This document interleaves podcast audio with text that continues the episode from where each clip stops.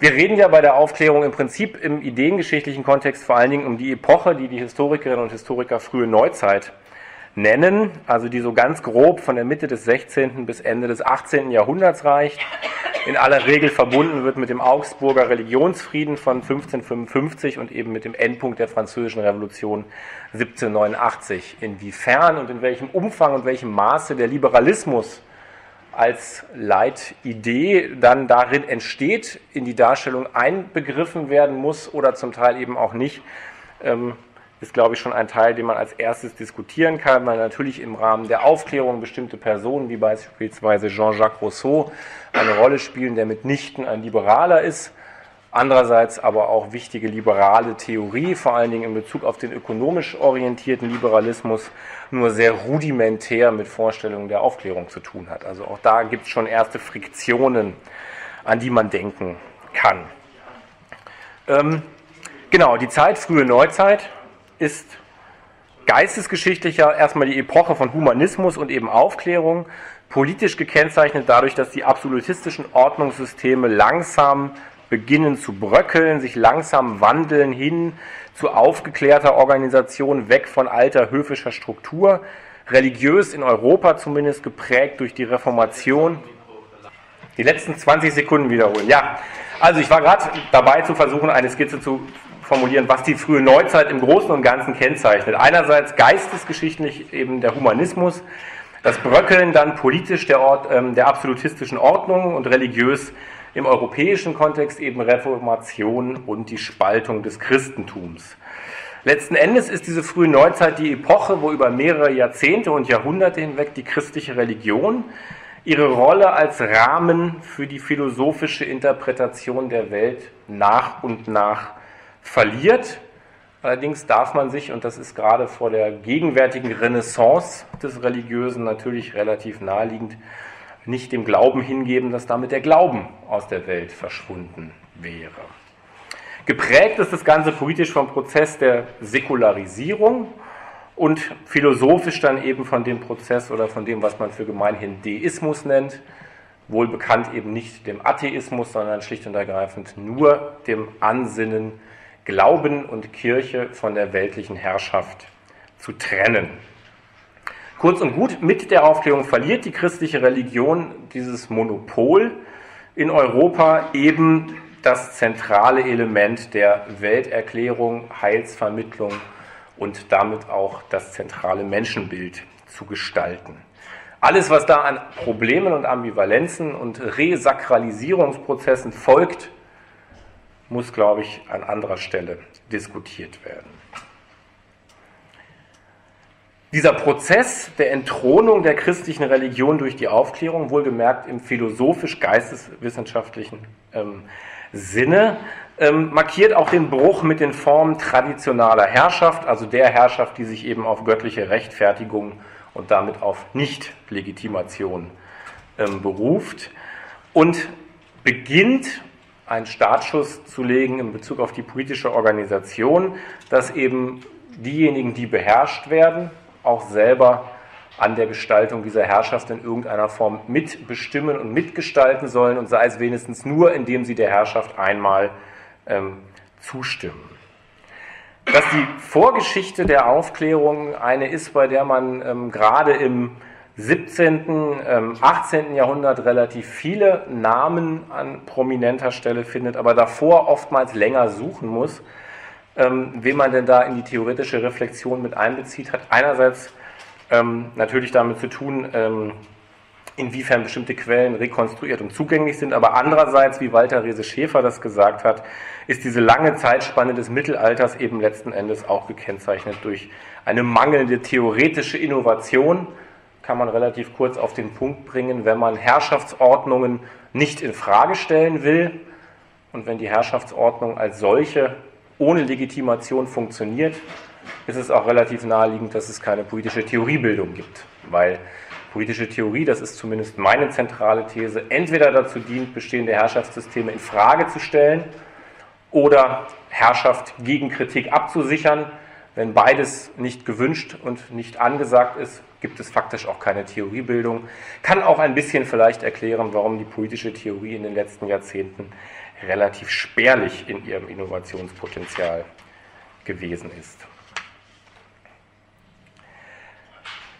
Was passiert in diesem Zeitalter der frühen Neuzeit? Wie gesagt, das ist ein Prozess, den kann man nicht auf ein Datum festnageln, nicht mal auf ein Jahrzehnt, sondern eben äh, in, diesem, in dieser langen Entwicklung, an deren Ende man dann die Französische Revolution ähm, oder überhaupt die beginnenden bürgerlichen Revolutionen verortet, ist, dass das klerikale Weltdeutungsmonopol bricht, nach und nach zerfällt und es eben diese Trennung von klerikaler und weltlicher Herrschaft gibt und dass ein neues Weltbild beginnt, sich Bahn zu brechen. Ein Weltbild, das sich auf Erfahrungen, auf Skepsis, auf Wahrscheinlichkeitsannahmen gründet, kurz und gut das klassische naturwissenschaftliche Weltbild, verbunden mit so Namen wie Kopernikus, Galilei oder Newton, die eben das Mittelall, die mittelalterlichen Vorstellungen im wahrsten Sinne des Wortes aus den Angeln gehoben haben und die bis dahin vorherrschende Scholastik mit naturwissenschaftlichem Rationalismus konfrontiert haben. Das sieht man auch schon daran, dass so Metaphern, also dass es nicht nur um Naturwissenschaften geht, sondern dass auch gerade im Bereich der politischen oder der sozialen Theoriebildung in dieser Zeit auch Metaphern aus dem Bereich der Naturwissenschaft, beispielsweise der Physik oder der Biologie, eine große Bedeutung erlangen. Die Körpermetaphorik jetzt zum Beispiel bei Thomas Hobbes Leviathan.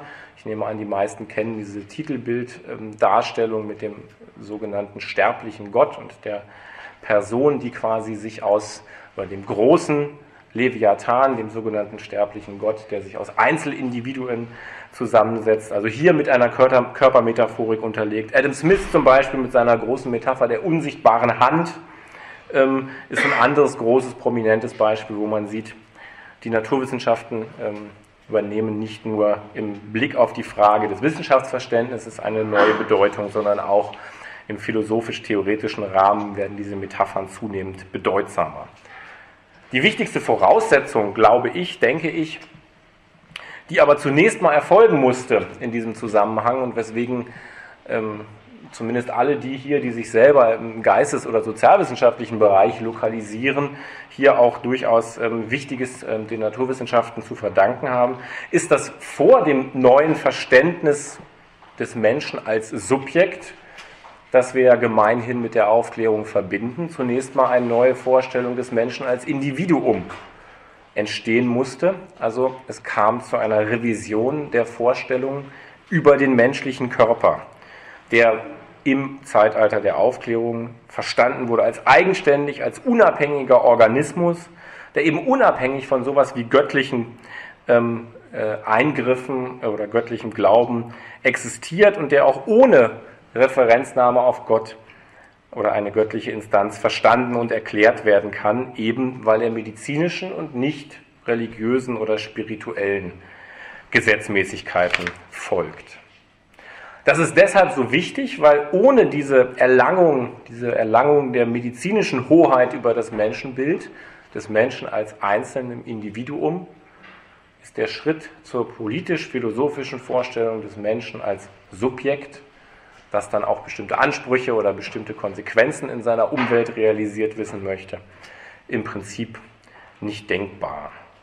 Nicht zufälligerweise sind ja auch Personen, prominente Philosophen wie John Locke nebenbei, oder vielleicht waren sie auch nebenbei eher Philosophen, aber ja auch als Ärzte tätig gewesen. Also auch da gibt es ja diese biografische Überschneidung auf einen Punkt gebracht, die Emanzipation des Menschen zum politischen und sozialen Subjekt hatte die Emanzipation des Menschen zum biologischen Individuum zur Bedingung wie Voraussetzung. Die intellektuellen Quellen, auf die man sich bezogen hat, um dieses aufgeklärte Menschenbild als individuelles Körperbild entstehen zu lassen, waren vor allen Dingen eines nicht. Sie waren nicht christlich. Gerade die katholische Kirche hat bekannterweise in der Zeit noch ähm, zuhauf, zuhauf Kräuter und Heilkundige als Hexen und Zauberer verfolgt und auf Scheiterhaufen verbrannt und haben noch bevor die politische Revolution ins Haus stand, versucht, die Revolution des menschlichen Körperbildes zu verhindern. Es waren interessanterweise, und das ist durchaus auch eine interessante Frage, die man mitnehmen kann in Bezug auf gegenwärtige, anders lautende oder anders äh, laufende Entwicklung. Interessanterweise bezieht sich ähm, dieses ganze ideengeschichtlich auf antike und auch auf islamische Vorstellungen, die Grundlage für diese Revisionen im dann aufgeklärten Körperbild waren. Das Entscheidende ist, dass in der Antike, ähm, vor allen Dingen in der alexandrinischen Antike und auch im Islam, das Tabu, den Menschen zu öffnen und in sein Inneres zu schauen, nicht bestand. Und das war die Voraussetzung, die man dann vor allen Dingen ab 1500 auch in Europa wieder aufgriff, nämlich um zu verstehen, dass der Mensch ein Individuum ist oder um eine solche Vorstellung entwickeln zu können, haben Mediziner angefangen, in den Menschen hineinzuschauen. Also schlicht und ergreifend bei Obduktionen ihn aufgeschnitten und festgestellt, darin sind Dinge, anatomische, physiologische Funktionsweisen, die erklären, warum der Mensch bestimmte Dinge kann und die einfach funktionieren, ohne dass es dazu eines göttlichen Willens, eines göttlichen Funkens oder was auch immer bedarf. Diese medizinische Revolution, die man vor allen Dingen mit dem Namen von Andreas Vesalius verbindet, hat Mitte des 16. Jahrhunderts letzten Endes dazu geführt, dass das, das Monopol, das religiöse Monopol, das christliche Monopol durch diesen naturwissenschaftlich-medizinischen Einwände nachhaltig ins Wanken geriet und auch das ist ja bekannt, wenn solche Weltbilder einmal ins Wanken geraten und ihrer Selbstlegitimation verlieren, dann sind die Zweifel und dann ist die Skepsis nicht mehr aus der Welt zu schaffen. Das heißt, am Beginn der Aufklärung steht zunächst mal die Ergründung der Funktionsweise von Nerven, Gewebe und Blutkreislauf die Untersuchung von Muskeln, von Knochengerüst und ähnlichen Dingen im menschlichen Innern, dadurch, dass man in den Menschen bei Obduktionen hineingeschaut hat und festgestellt hat, das funktioniert irgendwie alles aus sich selbst heraus und bedarf gar keiner göttlichen Antriebskraft. Der Mensch scheint offensichtlich auch ohne Gott existieren zu können.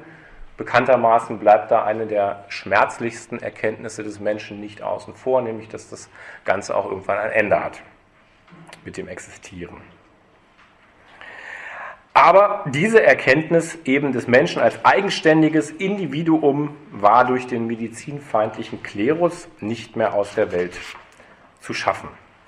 Und da setzt im Prinzip im engeren Sinne die Philosophie der Aufklärung und die Vorstellung an, der Mensch nicht nur, dass der Mensch nicht nur ein Individuum sei, sondern eben auch ein Subjekt ein Akteur, der so soziale und politische Ansprüche hat und der quasi daraus dann eben letzten Endes auch seinen Anspruch auf Mitgestaltung politischer Wirklichkeit ableiten kann. Ich glaube, dass bisher in der Auseinandersetzung um die Aufklärung dieser Aspekt zu gering, also dieser medizinische Dimension zu gering wahrgenommen worden ist und dass man auch gerade in Bezug auf die daraus resultierenden Prozesse der Dialektik der Aufklärung und auch der Verselbstständigung der daraus resultierenden Vorstellungen auch eine Menge ziehen kann, weil bekanntermaßen ist ja eine dieser dialektischen Dimensionen dann auch, dass man aus dieser Erkenntnis den Menschen als neuen Quasi-Gott intronisiert. Eine der großen Fallen der Naturwissenschaft, nämlich dann quasi den Menschen entsprechend zu überhöhen und zum gottgleichen Wesen zu stilisieren. Wichtig philosophisch ist aber an dieser Stelle vor allen Dingen natürlich René Descartes ähm, durch sein methodologisches Prinzip des Zweifels und die Überlegung, die ja auch ein Stück weit medizinische Voraussetzungen hat, in der Art und Weise des Denkens und über sich Nachdenkens und Begreifens, sich in eine Selbsterkenntnis als eigenständiges Individuum zu versetzen. Das ist, wenn man so will, ein Stück weit das philosophische Komplementär zu diesem medizinischen Voraussetzung der Aufklärung. Und dadurch, dass der Mensch sich durch sein Denken über seiner, seines, seines, über seiner selbst als Subjekt sich in Kenntnis versetzen kann, wird zwar natürlich sowas wie Gott noch gleich in Frage gestellt, wie das der Atheismus proklamieren würde, aber auch hier wird in Abrede gestellt, dass eben Gott unmittelbaren Einfluss und fortwährenden Einfluss auf das menschliche Leben nimmt ja, was die Medizin auf der einen Seite am, ähm, am Körper ergründet, ergründet Descartes im Prinzip mit einer methodologischen Überlegung über das Denken, nämlich auch hier zu zeigen, ähm, dass dieser Einfluss Gottes damit eben für die Zeit des menschlichen Lebens aus der Welt ist. Allen ist klar, dass weder die Mediziner noch die Philosophen der Aufklärung damit auch ähm, Gott prinzipiell in Frage gestellt hätten, aber sie drängen eben die Vorstellung eines übermenschlichen Wesens für die Zeit der Existenz des Menschen, also für die Zeit der Existenz des menschlichen Lebens zurück. Und insofern ähm, hinterfragen auch die philosophischen Überlegungen, die auf Descartes aufbauen, ähm, mit ihrem Skeptizismus letzten Endes ähm, genau diesen Aspekt, nämlich die Funktion, ähm, die Gott in einem Weltbild einnimmt, egal ob man jetzt annimmt, dass er existiert oder dass ein solches übermenschliches Wesen existiert oder nicht, ähm, dass damit eben quasi alles, was äh, vor, äh, beziehungsweise falsch rum, dass alles, was nach der Geburt und vor dem Tod steht, also das menschliche Leben, eben unabhängig von Gott zu sehen ist. Und das heißt dann eben auch, dass das Handeln des Menschen im Diesseits, egal was man für eine Vorstellung von Gott in einem Nicht-Diesseits haben mag oder nicht, dass das Handeln des Menschen davon unabhängig ist und dass sich daraus auch aus dieser Frage keinerlei Konsequenzen für den Menschen ergeben und er deswegen als autonomes Subjekt zu handeln in der Lage sei. Ich glaube, das sind entscheidende Voraussetzungen, die man berücksichtigen muss, wenn man sich dann irgendwann auch die Frage nach den Ambivalenzen und Widersprüchlichkeiten in den bürgerlichen Vorstellungen von Subjektivität ähm, vergegenwärtigen möchte. Mir scheint ein ganz wesentlicher politphilosophischer Punkt der Wende dann ähm, mit Nico, Niccolo Machiavelli ähm, festzumachen, weil im Prinzip wir ja feststellen können, bei dem, was ich gerade skizziert habe, mit einem etwas saloppen Empiriebegriff sind das ja alles irgendwie Empiriker gewesen. Ja, also die sich quasi nicht mehr haben leiten lassen von einer übersinnlichen ontologischen Vorstellung ähm, für ihr Weltbild, sondern die eben quasi sich versucht haben leiten zu lassen von der tatsächlichen materiellen Realität, entweder indem sie als Mediziner menschliche Körper von innen angeschaut haben oder auch dann als Philosophen versucht haben, dem Denken als Denken in seiner Selbstdimension auf den Grund zu gehen. Und Machiavelli ist ja derjenige, den man oft in der Politikwissenschaft reklamiert als den zentralen Begründer des eigentlichen politischen Denkens der Neuzeit, der frühen Neuzeit, weil er im Prinzip die eigentlich zentrale Konsequenz aus diesen ganzen Erkenntnissen zieht, auch natürlich durch seinen ebenfalls empirisch zu nennenden Blick. Alle, die Machiavelli mal gelesen haben, wissen, dass sein Werk randvoll ist von zahlreichen unzähligen historischen Beispielen, die einem, ähm, auch wenn man sich in der europäischen ähm, Geschichte einigermaßen auskennt, sehr viel Verwirrung ähm, ins eigene Denken treiben, weil er einfach wahnsinnig viel daran Referenznahme auf tatsächliche Ereignisse, also auf Empirie nimmt. Und seine Wende, die wichtig ist ähm, in diesem Zusammenhang, ist eben die ähm, Politik letzten Endes realistisch zu betrachten und von Moral zu emanzipieren. Moral meint hier eben von der Frage eines zum Beispiel christlich situierten Weltbildes und stattdessen in den Mittelpunkt ähm, die Frage nach dem Erfolg zu rücken und Politik danach zu beurteilen, ob sie eben erfolgreich ist oder nicht. Das ist ja Machiavelli von vielen zum Vorwurf gemacht worden, dieser machtpolitische Realismus, also quasi im Prinzip die Moral aus der Politik verbannen zu wollen, die Handlung von Regierungen nicht mehr nach moralischen Kriterien zu beurteilen, sondern nur danach, ob sie in der Lage sind, so etwas wie eine stabile Ordnung ähm, zu formulieren. Ich glaube, man muss daran vor allen Dingen in Rechnung stellen, dass darin ähm, die Überlegung liegt, dass alles, was in der Politik sich auf Moral oder Religion als Begründungsmuster ähm, bezieht, letzten Endes nichts anderes ist als eine Verschleierung von Herrschaftsmechanismen. Das heißt, die tatsächlich, eine tatsächliche Form von, ähm, wie soll man sagen, authentischer Politik oder authentischer Herrschaft ist im Prinzip völlig unmöglich. Die Frage ist nur, wie sich Herrschaft versucht, selbst verschleiern zu legitimieren oder das eben auch nicht zu tun.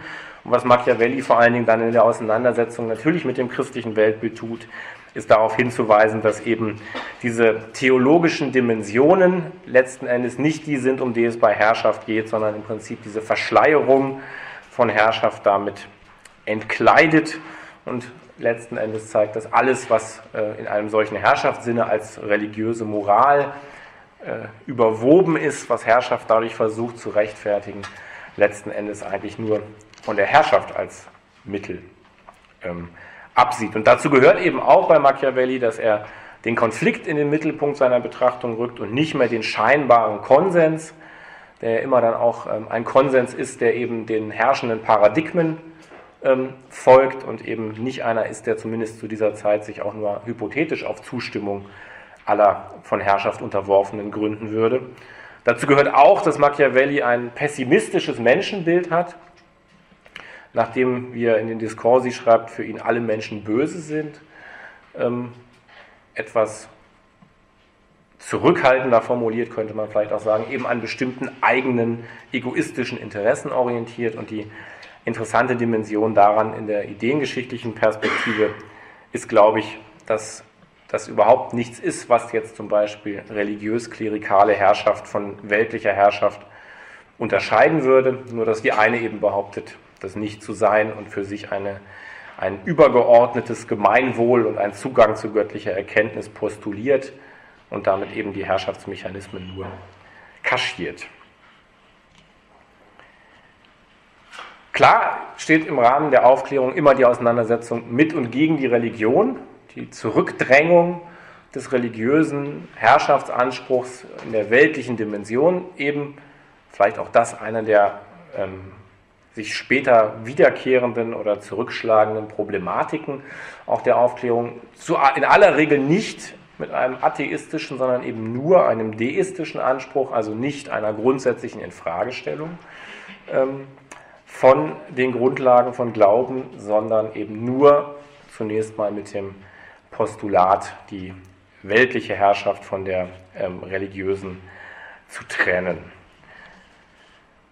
Dieses Zeitalter ist ja logischerweise bekanntermaßen das Zeitalter eben des Hinterfragens, des methodologischen Prinzips des Zweifels, ja, dieses, dieses äh, von, von Descartes stammenden Prinzips und der Überzeugung, dass eben die Naturwissenschaften eigentlich den Platz von göttlicher Vorhersehung und göttlichen Gesetzen einnehmen sollten und dass man den Glauben eben durch das empirisch Mess- und Beobachtbare ersetzen sollte. Dazu gehört auch, dass das die Zeit ist, in der Aufklärer oder von ihnen Inspirierte beginnen, sich andere Teile der Welt außerhalb Europas anzusehen, vor allen Dingen durch Reisen ja, viele Werke dieser Zeit sind ja auch oft auch, ähm, auch theoretische Werke, inspiriert vom, von der Textform des Reiseberichts oder der, der Darstellungsform, die eben von, solch, solch, von solchen Reiseberichten ausging. Und damit der Feststellung, dass das Leben in anderen Teilen der Welt sich anders gestaltet und dass quasi die Lebensrealität der Menschen eine andere ist. Und da ist dann auch gerade eine der großen, zum Beispiel auch von Horkheimer und Adorno, formulierten Dialektiken der Aufklärung, nämlich dass quasi diese Wahrnehmung von anderen Teilen der sogenannten neuen Welt eine Wahrnehmung ist, in der man nicht das Soziale und das ähm, damit entwickelte oder auch Abhängige sieht, sondern so etwas wie ähm, scheinbare, natürliche ähm, Lebensprozesse, die dann ähm, als durchaus Ambivalenz und ähm, Dialektik der Aufklärung ein Bild vom Anderssein von Menschen, von Differenzen von Menschen, menschlichen Kollektiven hat entstehen lassen, bei denen diese Naturwissenschaften, die auf der einen Seite die Voraussetzung geschaffen haben, dass eine menschliche Vorstellung von Subjektivität entstehen konnte, auf der anderen Seite eben gerade ethnologische, in Verbindung auch mit ethnologischen Überlegungen, die Grundlage gelegt haben für moderne Vorstellungen von Rassismus. ist, glaube ich, das Moment, wie gesagt, oder eines der Momente, das Horkheimer und Adorno ganz, äh, ganz zentral in der Dialektik der Aufklärung ähm, auch herausarbeiten und skizzieren, dass eben diese Widersprüchlichkeit, die im Übrigen meines Erachtens ideengeschichtlich nicht auflösbar ist, also man kann, glaube ich, die Rolle der Naturwissenschaften und auch die damit verbundene Rolle der Philosophen der Aufklärung ähm, nicht in die eine oder andere Richtung auflösen, sondern man muss ideengeschichtlich eben rekonstruieren, dass das eine mit dem anderen zusammenhängt. Diese Ungleichheitsmuster, die dann eben entstehen, beinhalten im Denken der Aufklärung den systematischen Ausschluss von Frauen aus dem Freiheits- und Gleichheitspostulat und regelmäßig auch in der Philosophie der Aufklärung das Festhalten an der Idee der Sklaverei. Aber auch und nicht nur in den Schriften von Autoren wie völkische Nationalisten, wie Fichte es einer war, rassistische und antisemitische Passagen. Zum Beispiel bei Immanuel Kant, ähm, bei dem es heißt, ich zitiere, in den heißen Ländern reift der Mensch in allen Stücken früher, erreicht aber nicht die Vollkommenheit der temperierten Zonen. Die Menschheit ist in ihrer größten Vollkommenheit in der Rasse der Weißen. Die gelben Indianer haben schon ein geringeres Talent. Die Neger sind weit tiefer und am tiefsten steht ein Teil der amerikanischen Völkerschaften. Zitat Ende. Immanuel Kant. Es gibt eine ganze Reihe von weiteren Passagen von Kant, die in eine ähnliche Richtung weisen die auch ähm, ähm, eben zeigen, dass er nicht nur derjenige war, der Aufklärung markierte als den Ausgang des Menschen aus seiner selbstverschuldeten Unmündigkeit, sondern dass er schlicht und ergreifend auch ein Denker, ein früher Denker des Rassismus gewesen ist. Man kann ähnliches auch bei Hegel oder auch bei Voltaire finden, ähm, zum Teil was die Bezugnahme auf rassistische Vorstellungen angeht, aber zum Teil eben auch in explizite antisemitischer Ausrichtung, also Voltaire als einer der großen französischen Aufklärer ähm, äh, behauptet beispielsweise die Existenz eines Zitat jüdischen Charakters und ebenfalls Zitat jüdischer Verhaltensweisen, ähm, die er mit sehr vielen negativen ähm, Dingen verbindet und apostrophiert und schlägt letzten Endes dann ähm, vor, also Voltaire, dass man ähm, Juden auch als minderwertige Menschenart, auch das ein Zitat von Voltaire, betrachten solle. Die, da die Philosophie der Aufklärung zwar dabei war, sich vom geistesgeschichtlichen Ballast der religiösen Begründung von Politik zu befreien, diese Emanzipation aber mit dem Preis verbunden war, den Glauben an Gott nun durch den Glauben an die Natur und die Naturwissenschaften zu ersetzen und damit den Menschen eben als neuen Pseudogott zu intronisieren, liegt in dieser halbierten Aufklärung, die deutlich mehr als die Hälfte der Menschheit von ihrem Freiheits- und Gleichheitsversprechen ausschloss, meines Erachtens ein Teil der historischen Wahrheit, die die Ambivalenz moderner politischer Theorie begründet, die sich, das werden ja die meisten wissen, nur sehr ungern der Erkenntnis stellt, dass eben die großen Denker der Aufklärung zugleich auch an prominenter Stelle Rassisten und Antisemiten waren. Mit der Trotz dieser Widersprüche, die, wie ich schon sagte, in ihrer Ambivalenz meines Erachtens weder historisch noch systematisch aufgelöst werden können, vollzogenen erkenntnistheoretischen Wende im Menschenbild wurde der Mensch vom Objekt der Politik zu deren potenziellen Subjekt. Eben die Aufklärung als Begründung des, wie Kant es gesagt hatte, hat Ausgang des Menschen aus seiner selbstverschuldeten Unmündigkeit. Und auch hier sollte man sich nochmal in Erinnerung rufen, dass der Begriff des Menschen mehr als die Hälfte der realen Menschen dabei eben nach wie vor systematisch ausschließt. Ja, gut. Ich mich nochmal gerade so langsam ein bisschen an der Uhrzeit orientieren. Die tradierten Formen von Herrschaft und Denken wurden kritisiert und eben die Vernunft ins Feld geführt, mit der man in der Lage sei, diese zu kritisieren. Ähm, auf der Basis von empirischen und naturwissenschaftlichen Weltbetrachtungen entstand eine Kritik an Metaphysik, Religion und Aberglaube, die die mittelalterliche Herrschaft lange ähm, begründet hatte und ähm, gesichert hatte.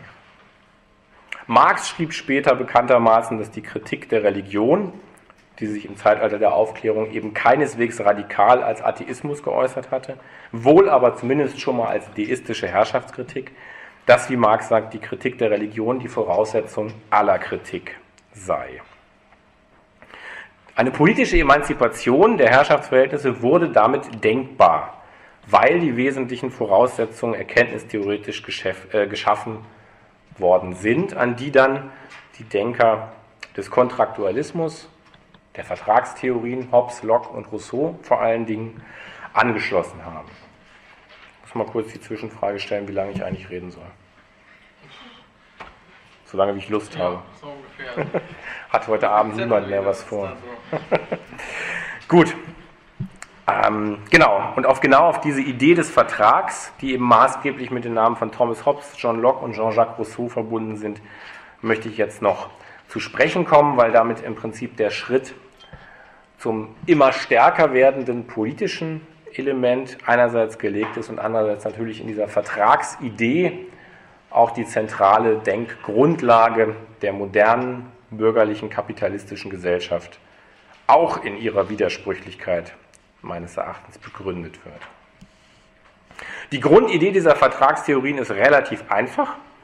Ganz egal, ob man sich jetzt Hobbes, Locke oder Rousseau anguckt, die Idee besagt erstmal nur, dass alle Mitglieder eines Gemeinwesens miteinander in irgendeiner Form einen Vertrag schließen müssen über die Frage ihrer Herrschaftsverhältnisse und insofern, ähm, dass der Vertrag damit den Menschen, den beherrschten Menschen, in den Mittelpunkt der Entscheidung über seine eigene Herrschaft rückt. Egal wie das im Einzelnen aussehen mag, bei Thomas Hobbes bekanntermaßen ist dieser Vorgang des Vertragsschlusses eine einmalige Initiierung. Also man schließt einmal miteinander einen Vertrag und ab dann läuft die Herrschaft eben wie sie läuft. Oder als Repräsentation, wie bei John Locke, also quasi als ein ähm, Prozess, der auf ähm, Repräsentierung und damit auch Revision hin schon orientiert ist, oder den Vertrag als Identität zu begreifen, wie das dann bei Rousseau der Fall ist. Also egal, wie das im Einzelnen funktioniert, ist erstmal die Grundidee, diejenigen, die beherrscht sind, sollen auch in irgendeiner Weise in die Art ihrer Beherrschung einstimmen. Das ist relativ naheliegend die logische Folge und Konsequenz, die sich aus dieser Vorstellung des Menschen als Individuum und des Menschen als Subjekt ergibt, nämlich die Konsequenz, dass man in irgendeiner Weise in die Frage von Herrschaft eingebunden ist, und zwar aktiv und nicht nur als reines Objekt. Weil das war ja der entscheidende Punkt. Mittelalterliche Herrschaft war vor allen Dingen eine Frage nach Herrschaftstechniken, aber eben nicht nach ihrer Legitimation. Klar ist auch, dass es hier immer noch bei allen Vertragstheoretikern, egal inwiefern hier von äh, einzelnen Menschen oder einer gesamten Masse von Menschen gesprochen wird, immer noch um die besitzenden Menschen männlichen Geschlechts geht. Also auch hier bleibt nach wie vor mehr als die Hälfte der Menschheit systematisch ausgeschlossen. Dieser Gedanke des Vertragsschlusses ist zunächst mal ein hypothetisches Modell, ein hypothetisches Modell, das sich bis heute fortgesetzt hat. Sie alle haben dadurch, dass sie, wenn sie eine Staatsangehörigkeit haben, alle mal irgendwann einem Vertrag zugestimmt, die allermeisten von Ihnen haben das niemals bewusst gemacht, es sei denn, Sie haben mal irgendwann Ihre Staatsangehörigkeit weg, gewechselt. Solange Sie das nicht haben, sind Sie auch alle diesen hypothetischen Vertrag und zwar sogar ungefragt mit einem Gemeinwesen eingegangen. Dieser Gedanke des Vertrags begründet erstmals die Notwendigkeit, Herrschaft zu legitimieren. Ich glaube, das darf man auch bei aller Kritik nicht zu gering schätzen, weil es eben heißt, dass Herrschaft sich in irgendeiner Weise in jedem Fall rechtfertigen muss wie klein auch immer der damit ähm, geschlossene Konsens auch sein mag, wie streitbar und wie umstritten auch. Dieser Konsens des Vertragsschlusses konnte in ganz unterschiedlichen Dingen bei den Vertragstheoretikern bestehen. Einerseits, vor allen Dingen bei Hobbes, einfach nur darin, das blanke Überleben zu sichern, auch darin, Eigentumsordnungen zu garantieren. Das ist die Variante von John Locke der im Prinzip die Grundlage oder meines Erachtens fast nicht genug beachtet ist in der Ideengeschichte als derjenige, der die Verbindung von ökonomischer und politischer Herrschaft in seiner Vertragskonzeption so eingeschrieben hat, dass wir sie heute in vielen alltagspraktischen Dingen immer noch genauso vollziehen. Ähm, oder der Vertragsschluss konnte auch, das wäre das Rousseausche Modell, bestimmte politische Ziele gemeinsam verfolgen wollen. Alle Vertragstheoretiker haben die Idee gehabt, mit dem Vertrag einen Ausgang aus ihrem so verstandenen Naturzustand zu begründen und eben ein gesellschaftliches, ein politisches Verhältnis zwischen den Herrschenden, äh, den ähm, Vertragsschließenden, Entschuldigung, herzustellen. Und haben damit eben diese radikale Philosophie des Subjekts, wie sie mit Descartes begründet wurde, zu einer politischen Theorie des Subjekts gemacht. Ich möchte jetzt im Wesentlichen noch etwas zu den drei Varianten der Vertragstheorien sagen. Ähm, um dann im Anschluss daran zum Ende zu kommen. Ich beginne mit Thomas Hobbes. Hobbes hat ja, wie viele wissen, mal diese Formulierung gebraucht, dass bei seiner Geburt eigentlich seine Mutter Zwillinge zur Welt gebracht hätte, ihn und die Furcht. Sein ganzes Leben, seine ganze Theorie ist davon geprägt, von der Furcht. Auch ein bisschen natürlich biografisch begründbar durch den, das Zeitalter ähm, des ähm, Bürgerkriegs, in dem er wesentlich gelebt hat. Auch seine politische Verfolgung ähm, zeigt das auch. Aber sein zentraler Gedanke ist erstmal, dass das zentrale Ziel des Menschen darin besteht, sein Überleben zu sichern. Hat ja auch was für sich als Grundlage des ähm, Denkens. Im Naturzustand, ja, also auch das ist eine Hypothese, ja, also die Vertragstheoretiker arbeiten mit dem Modell, es gäbe einen Naturzustand. Ähm, in dem der Mensch sich irgendwann mal natürlich befunden habe und in dem man auch zurückfallen könnte. Aber selbstverständlich ist auch das ein Modell, eine Hypothese. Keiner von Ihnen kann beweisen, dass es diesen Naturzustand, so wie Sie ihn sich vorstellen, jemals gegeben hat. Aber jeder braucht seinen spezifischen Naturzustand, um zu begründen, warum denn Gesellschaft so und nicht anders eingerichtet werden müsse. Und Hobbes Naturzustand ist einer, in dem ähm, ein jeder ein Recht auf alles habe ähm, und in diesem Naturzustand ähm, gibt es auch dann erstmal, weil es kein, keine übergeordnete Macht oder Instanz gibt, kein Unrecht. Und insofern haben alle Menschen auch die gleichen Möglichkeiten, ähm, sich machtvoll durchzusetzen oder selbst in Ohnmacht zu verfallen. Das ist, das ist die berühmt-berüchtigte Formulierung der Konkurrenzsituation eines Bellum omnium contra omnes, der Krieg eines jeden gegen jeden mit abstrakter Gleichheit, so die Vorstellung von Hobbes. Es haben eben alle die Lage, es haben alle die Möglichkeit, ihre Bedürfnisse und Interessen durchzusetzen, aber auch alle das gleiche Risiko bei diesem Prozess der Bedürfnisdurchsetzung von jemand anderem erschlagen zu werden.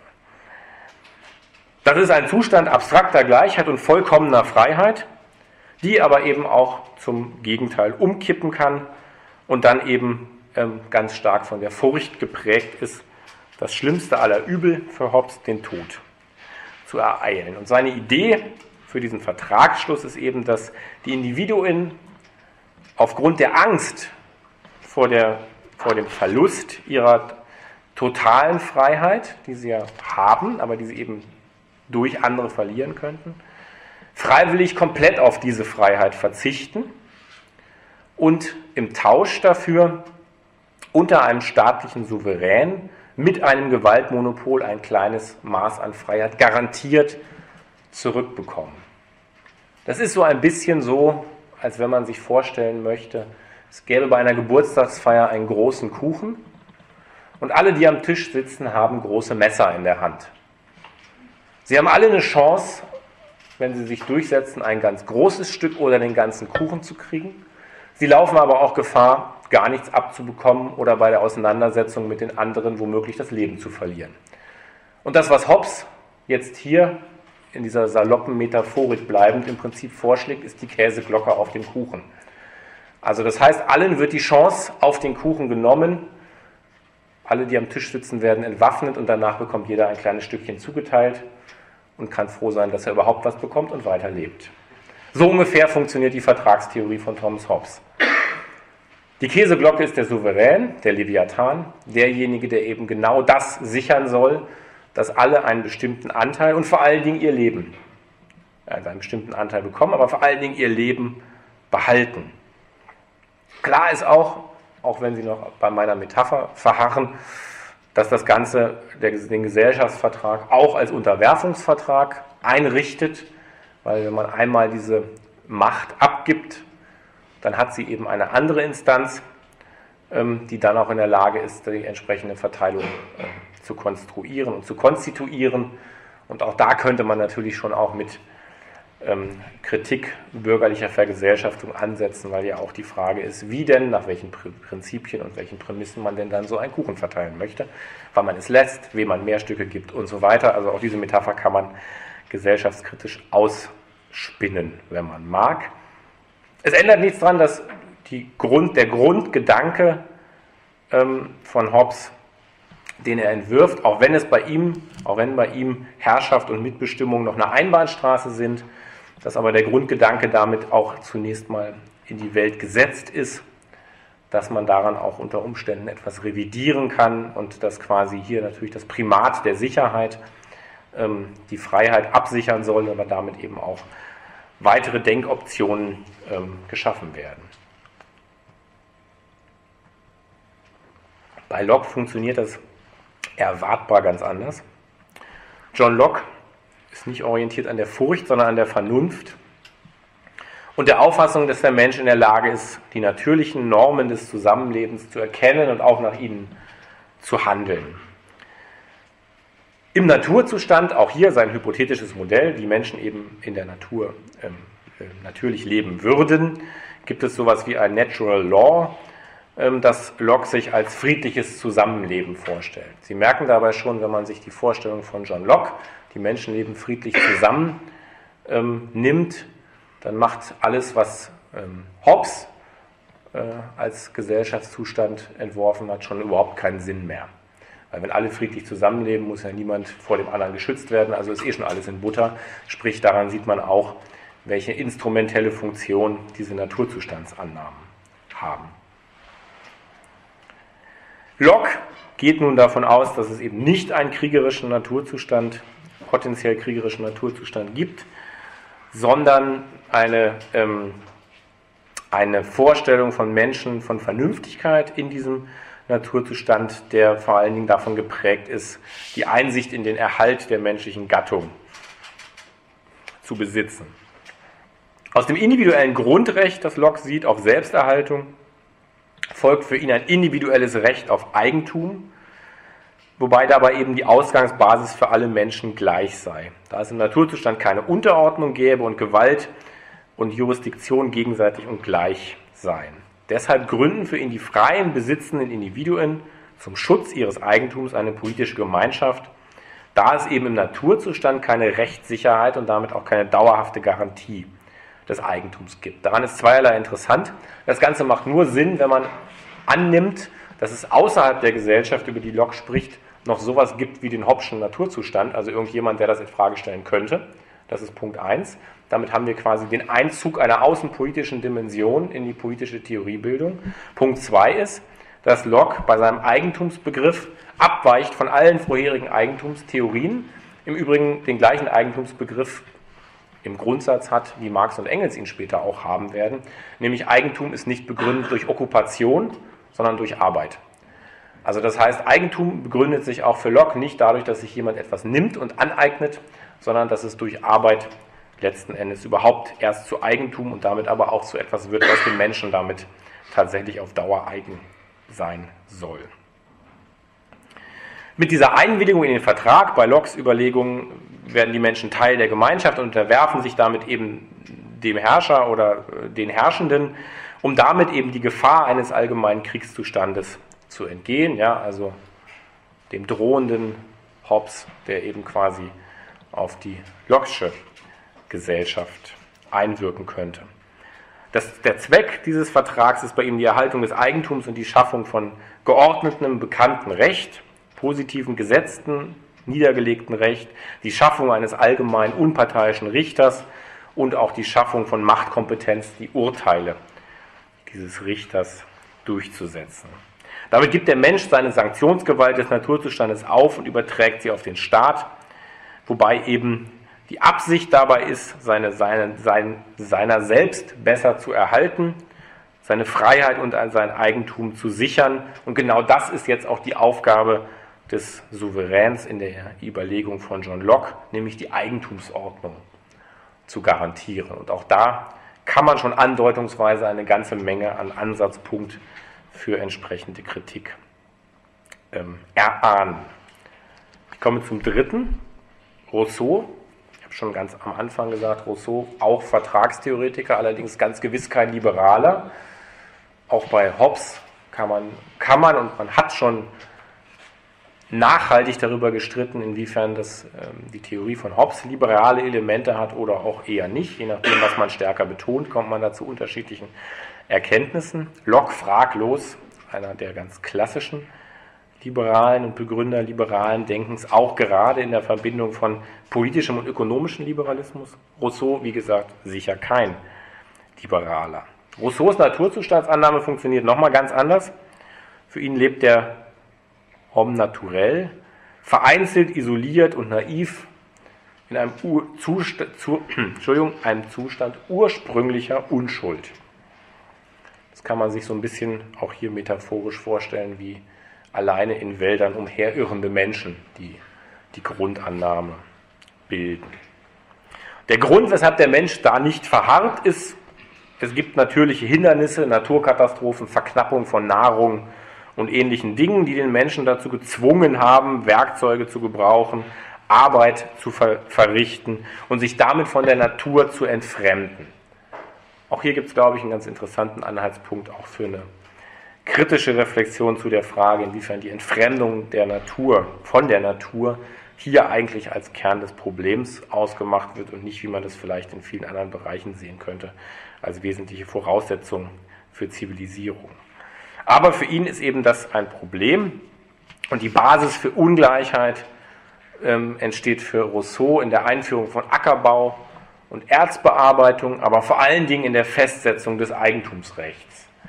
Also ganz anders als Locke ist das Eigentum für Rousseau der Ausgangspunkt der Unfreiheit und der Beginn der Verfallsgeschichte der Menschheit. Also quasi an dem Tag, an, der erst, an dem der erste Mensch seinen eigenen Acker eingezäunt hat, beginnt für Rousseau eine bittere Geschichte des Verfalls. Eigentum hat für John Locke anthropologischen oder anthropologisierten Charakter über die Vermittlung des Arbeitsbegriffs. Ja, also weil durch die Arbeit eben Eigentum überhaupt erst entsteht und die Arbeit natürlich dann in diesem Sinne den Gegenstand überhaupt erst spezifisch verändert. Für Rousseau ist es eine soziale Kategorie. In seinem staatstheoretischen Entwurf will er das Eigentum, die durch Eigentum geschaffene soziale Ungleichheit politisch revidieren. Und die Grundlage für diese politische Ordnung, für die er eben sein Kontrakt sozial, also seinen Gesellschaftsvertrag, seinen Sozialvertrag ähm, formulieren will, ist eine gemeinsame Vereinbarung der Menschen und daraus soll ein politischer Körper entstehen. Auch hier nochmal die Anleihe an die Körpermetaphorik natürlich auch zu sehen dessen Grundlage die freiwillige und gleichberechtigte Partizipation aller sein soll. In diesem Zusammenschluss in einen politischen Körper sollen dann die Menschen ihre Rechte an die Gemeinschaft übertragen und dadurch dann eben eine politische Republik entstehen lassen, die sich nicht mehr am egoistischen Privatinteresse, sondern am Gemeinschaftsinteresse orientieren soll. Nicht mehr die Idealvorstellung des Bourgeois, sondern des Citoyen möchte Rousseau hier verwirklicht wissen.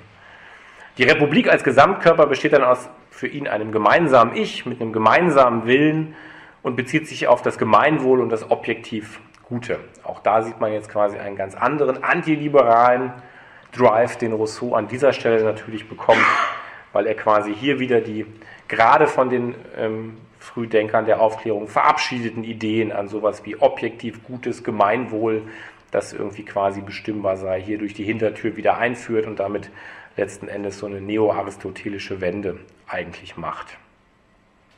Da dieser gemeinsame Wille, Volonté générale, sich in der Vollversammlung aller Bürger äußern soll, handelt es sich dann auch um sowas wie unmittelbare plebiszitäre Volkssouveränität auf Basis des Gesellschaftsvertrags. Für Rousseau ist dieser Wille weder Teil noch delegierbar, Souveränität damit unbeschränkt. Und wer sich weigert, diesem Gemeinwillen zu folgen, aus mangelnder Einsichtsfähigkeit eben in die Vernunft, kann von der gesamten Körperschaft dazu gezwungen werden, was bedeutet, dass man, ich zitiere Rousseau an dieser Stelle, ihn zwingt, frei zu sein. Zitat Ende. Auch daran sieht man, warum nicht nur viele basisdemokratische Theorien ähm, des der jüngeren Vergangenheit auf Rousseau Bezug nehmen, sondern warum einer seiner begeisterten, begeistert, begeistertsten Anhänger des letzten Jahrhunderts auch Karl Schmidt gewesen ist.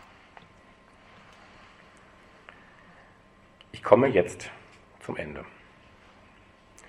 Und zu dem Punkt, inwiefern sich Aufklärung eigentlich zwischen Versprechen und Realität und damit auch in der Ambivalenz bewegt. Die Ideen, diese Vertragstheorien sind maßgebliche Bestandteile politischer Erklärungen, ähm, Menschenrechtserklärungen, Maßnahmenkatalogen der großen bürgerlichen Revolution auf dem Kontinent und auch in Übersee geworden und sind maßgeblich in vielen, vielen Überlegungen zu Menschen- und Bürgerrechten verwirklicht.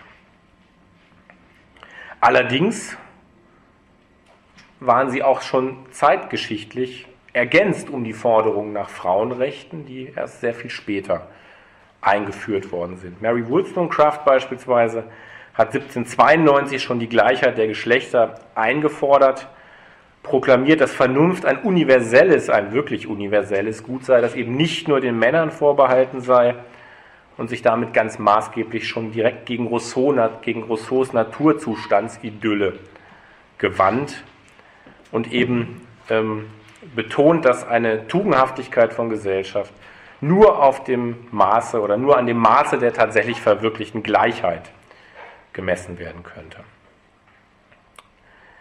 Fast zeitgleich, ein Jahr vorher, 1791, hat Olympe de Gouges eine Erklärung der ähm, Frauen- und Bürgerinnenrechte verfasst, im Kampf um die konkrete Ausgestaltung der französischen Verfassung ähm, private und öffentliche Rechte für die Bürgerinnen gefordert, den mit der Verfassungsdeklaration in Frankreich vollzogenen weiblichen Ausschluss von der Volkssouveränität hat sie als Tyrannei kritisiert. Unter den Jakobinern wurde Olympe de Gouges dann wegen des Vorwurfs des Royalismus geköpft. Was den an dieser Stelle nochmal schmalen und immer brutalen Grad zwischen Versprechen und Realität der Aufklärung, ihrer Halbiertheit, ihrer Ambivalenz und auch ihrer Dialektik zeigt. Herzlichen Dank.